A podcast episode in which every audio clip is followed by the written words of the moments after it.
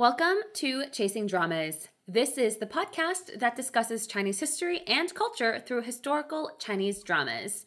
We are your hosts, Karen and Kathy. Today we are discussing episode 62 of Hou Gong Zhen Huan Zhuan, Empresses in the Palace, or at least the first three fourths of this episode. As I'm sure many of you are aware, episode 62 and 63 have an explosive a series of events that happen uh, or are transitioned very closely together. So we wanted to make sure that we talk about that in one uh, collective episode instead of breaking it up. So, this podcast episode is going to be talking about the first three quarters of episode 62, and it's probably going to be a little bit shorter, but let us promise you we will make that up in the next episode. Now, let's get started in our discussion.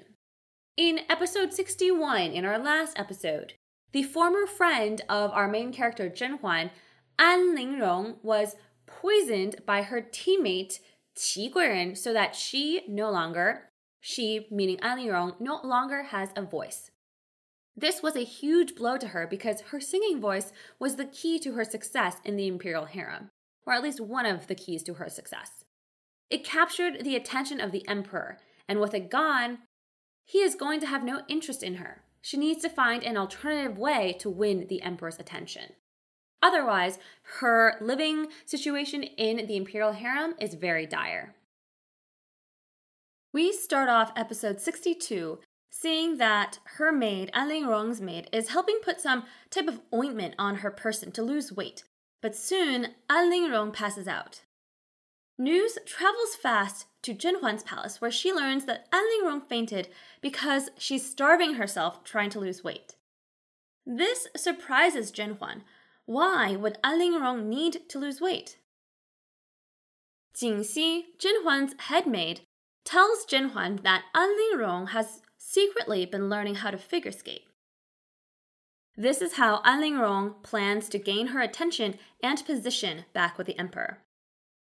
Zhen Huan, after hearing this, explains mm, yes, this is a good idea for An Lingrong because ice skating is a prized Manchu tradition.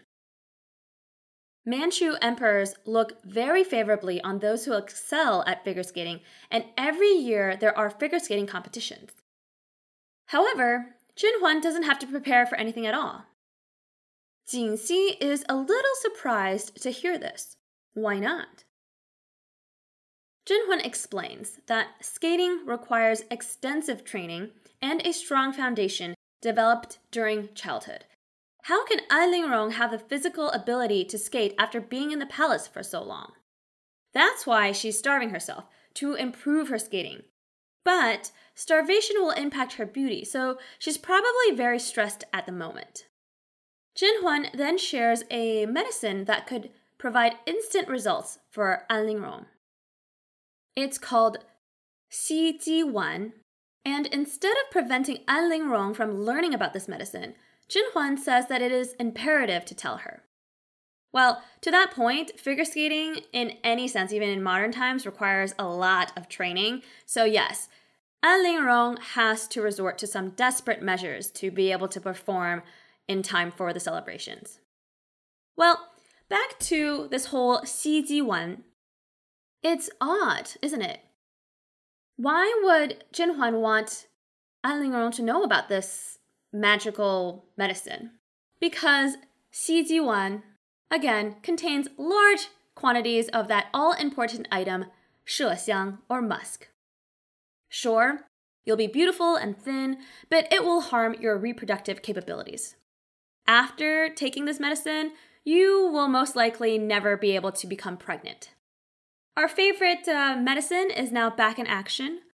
What would this drama be without the all important Xiang or musk? Interestingly, Zhen Huan is not the only one to know about this medicine. I feel like this is, you know, plot armor so that everybody is on the same page.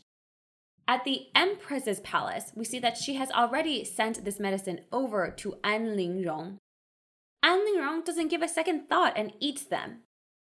She hates that she's being controlled in this way, that she doesn't have power over her body, but she has no choice. This is the best way out of her current predicament. Though, I don't know, do you really have to focus on figure skating? Maybe there was some other way to get attention by the Emperor? Regardless, this is the path she chose, and she has decided to eat this very, very harmful medicine that will make her light and beautiful. If only this medicine exists today without the uh, harmful properties, right? And sure enough, the day comes for a wonderful ice skating performance during the height of winter. It is quite a grand scene with Manchu soldiers and maids creating a beautiful show.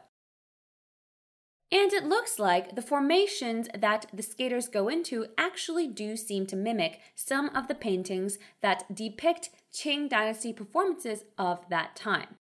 Of course, we don't know what Bingxi or Qing Dynasty figure skating really looked like, but this is quite a unique scene that we really haven't seen in many other Qing Dynasty or indeed most historical Chinese dramas.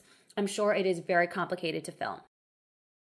I guess a key notable distinction from the historical paintings that I've seen are that the skates that the actors use, which totally makes sense because our modern day skates are probably safer to use than the ones developed in the 1700s. As the show progresses, maids appear holding beautiful red plum blossoms. This scene is very reminiscent of Zhen Huan's initial excursion into the plum blossom garden way back when she entered the palace. We see flashbacks of this scene and it hits the emperor right in the heartstrings. He even asks Zhen Huan if he remembers that they first met on a snowy night with these plum blossoms. Now, here is a very interesting scene or conversation. As the emperor reminisces, the empress Huang Hou recites a poem with the lines "逆风如解意，容易莫摧残." Does that sound familiar? These are the exact lines that Zhen Huan recited when she was in the plum blossom garden during that fateful night she met both the emperor and the 17th prince. Though, as we know, she didn't know that both the emperor and the 17th prince were there at the same time. We find out from Huang Hou, the empress, that those lines were her sister's, the deceased Empress Chun Yuan's, favored lines when she was alive, and she would recite those lines often. Wow, what a surprise, and probably another punch to the gut for Zhen Huan.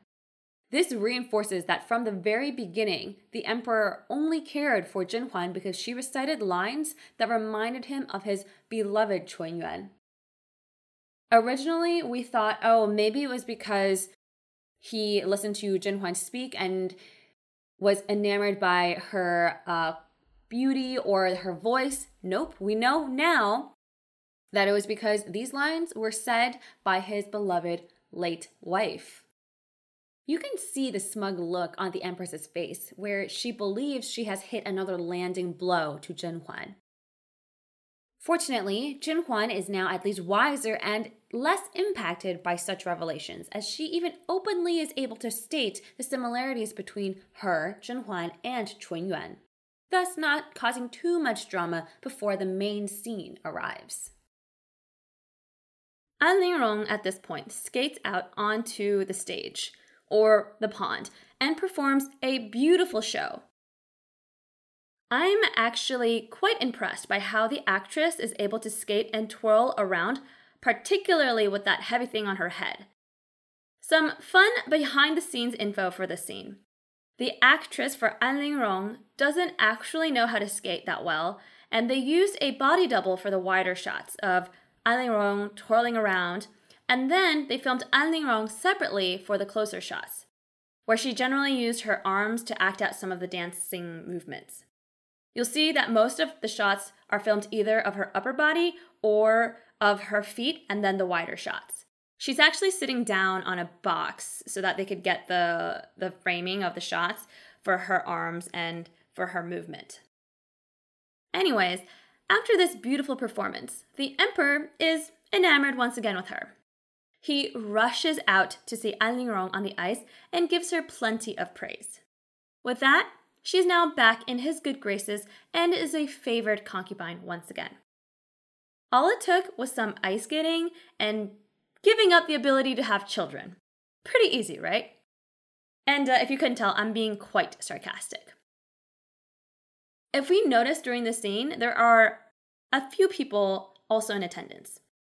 This includes the 17th prince and Ning Guiren. But if we look closely at this scene, while everybody looks towards An Lingrong during the performance, the 17th prince is not really paying attention to her. Who is he paying attention to? Obviously, it is still Zhen Huan. But I don't think anybody really paid attention to that, and luckily for the 17th prince, that is the case, because otherwise, he would be in some deep trouble. After this successful comeback, Zhen Huan is discussing this turn of events with her trusted maids Jing Xi and Huan Bi. Zhen Huan has taken out a prized jade bracelet with the intention of giving this gift to An Lingrong to congratulate her for her newfound success. Huan Bi is not very happy, to say the least, about this turn of events, and unfortunately, her disparaging comments are heard by the emperor, who shows up unannounced. Luckily, Zhen Huan is able to turn the situation around by saying that they were worried about how the jade bracelet wouldn't be valuable enough of a gift to her dear friend and sister. What I love in these conversations between Zhen Huan and the emperor is just how guarded Zhen Huan has to be for everything he notices. For example, the emperor says, Well, yes, the jade bracelet looks nice. I recently noticed a new coral bracelet that you're wearing. Cue warning bells in Zhen Huan's head. She knows he's hoping she would gift that coral bracelet over to An Lingrong because that jade bracelet was originally gifted to Zhen Huan by the emperor. But we know that this bracelet was gifted by the 17th prince, so there was no way Zhen Huan was going to give this up. So, Zhen Huan skillfully changes the focus away from this coral bracelet to the fact that An Lingrong generally likes jade. But I'll just say this here the emperor does take into account that Zhen Huan is wearing a coral bracelet. So let's be reminded of this fact for the future. In addition, the hilarious part here is that the emperor says he is comforted by the strength of the sisterly bond between Zhen Huan and An Lingrong. That Zhen Huan would give such an expensive gift to An Lingrong. Little does he know the truth of their relationship. I also would praise Zhen Huan here because she does not let slip that they're no longer friends. She finds it to her benefit the fact that he, the emperor, believes that they're still very much best friends and have been for the past several years. So she's able to use that to her advantage uh, now and in the future. The other main important piece of information from this conversation is that Zhen Huan requested for the emperor to re examine her father's case that resulted in him being exiled. However, the emperor says that there isn't any reason to re examine the case just yet, so Zhen Huan will just have to sit tight. This isn't the ideal response that Zhen Huan wanted, but there's not much she can do, at least for now. All right, what else is going on in the rest of the episode? Well, Zhen Huan's younger sister, Yu Zhao, runs into the 19th prince, one of the youngest brothers of the current emperor. He's been around throughout the series, but never made much of an impact until now. He was more or less always a background character. Now he is a strapping young man. Yu Zhao is also all grown up. She is a beautiful young woman, but has a rather hardened attitude towards nobility and wealth.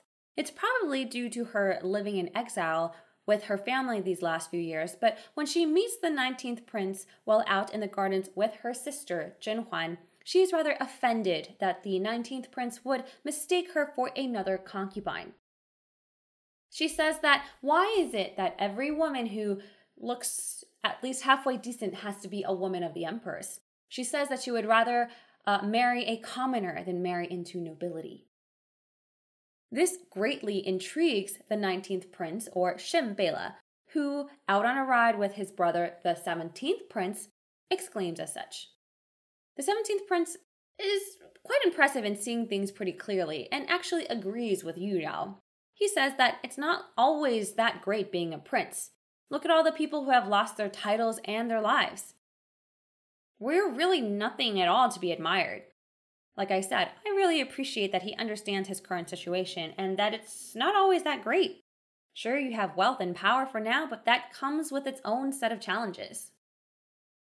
Unfortunately, during this ride out, it turns out that the 17th prince accidentally fell off of his horse, which caused him to become very feverish. Su Peisheng comes over to visit Zhen Huan to tell her this news, almost as a side note after discussing some other matters, but Zhen Huan is very worried. Fortunately, Su Peisheng can only tell that Huan Bi really likes the 17th prince and said she would be worried if she found out, but he doesn't know that Zhen Huan is equally worried. And during the scene, Huan Bi isn't actually in the room at that point. After hearing this news, Zhen Huan tells her friend, the imperial doctor Wen Shichu, who was providing her a checkup at the time, to take a look at the 17th prince's health condition. After all, his frail health was due to him helping her back when she was sick. He agrees to go visit him. When Huan Bi hears of this news, she is very worried for the 17th prince. Zhen Huan actually tells her that she should go and take care of him. Huan Bi should and can do all the things that Zhen Huan cannot. And so, with the help of Su Peisheng, Huan Bi goes to take care of the 17th prince. She does a pretty diligent job, but even after the 17th prince wakes up, he is rather cold towards her. This doesn't happen often, but right now I do feel quite bad for Huan Bi. She clearly loves the 17th prince and understands that her sister and the 17th prince are the match made in heaven. She basically watched them fall in love. But she still can't help her emotions. The 17th prince, to his credit, does not give Huan Bi any false hope that he would one day love her instead. So there's that. But this is a tragedy waiting to happen. It doesn't help that the 17th prince is still unmarried, and at this point he's like 30, which is unheard of. So we will end the recap of episode 62 here. As we mentioned earlier, the remainder of this episode and the next episode are probably some of the most explosive and exciting episodes in the entire drama. So we want to combine the episodes and discuss them in one longer episode for the next time. Okay, with that, Karen, what are some interesting analyses that we want to discuss today? First things first is actually about this mysterious medicine, this Xi Ji Wan that An Lingrong takes in order to be able to figure skate. This medicine, we don't know if it actually exists, but the key line that uh, we hear from Zhen Huan is about how Zhao Feiyan and Zhao Hede back in the day were able to dance on drum tops because they took this medicine. Now, if you recall, we talked about Zhao Feiyan and Zhao Hede in episode 8 of this drama.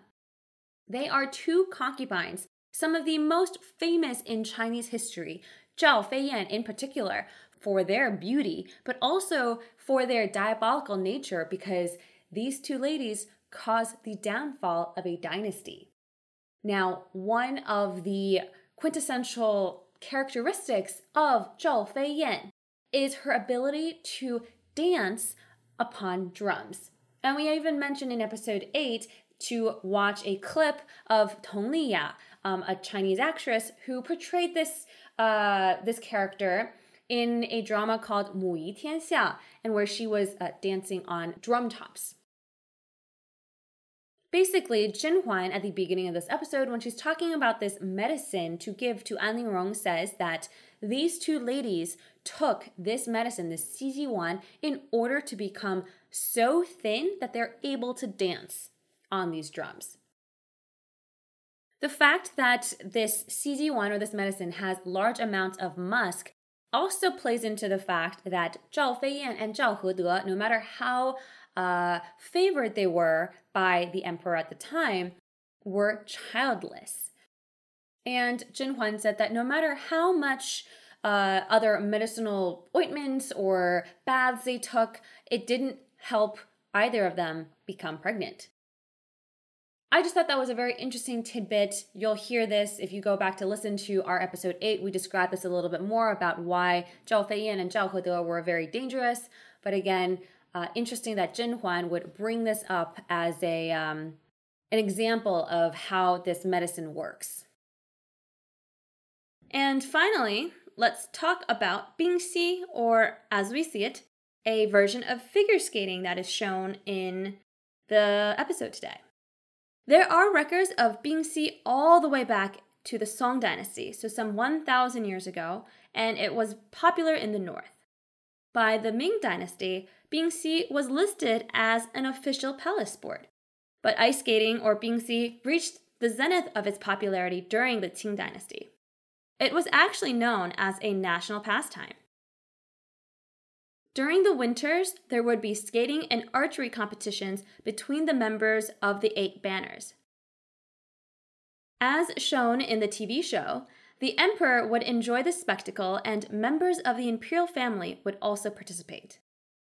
Ice skating or bingxi wasn't just reserved for the elite, but it was popular amongst the common people, even up to the end of the Qing dynasty.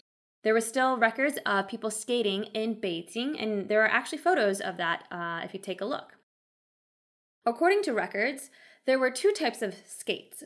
One that's somewhat similar to the current figure skates we see today, a single blade, and another that actually had two blades on the bottom of the boot. I don't know if they actually used boots, but it was two blades. Some popular events included an early version of speed skating, a modification of hockey where there was a leather ball that was used for the game, figure skating, and actually ice soccer. It's no wonder that An Lingrong used this opportunity to gain favor. This would have been a sure way to stand out amongst the crowd. And I don't know how often even concubines skated, but I'll give her props for thinking of this idea. Obviously, in the show, you see that they're using modern ice skates and ice boots, but they're pretty cleverly hidden. I was actually impressed. You had to look pretty closely to see the toe picks and everything. But again, I don't think it would have been safe to try to go and recreate actual skates from the 1700s. I saw the uh, behind the scenes of this scene, and it's really, really fun.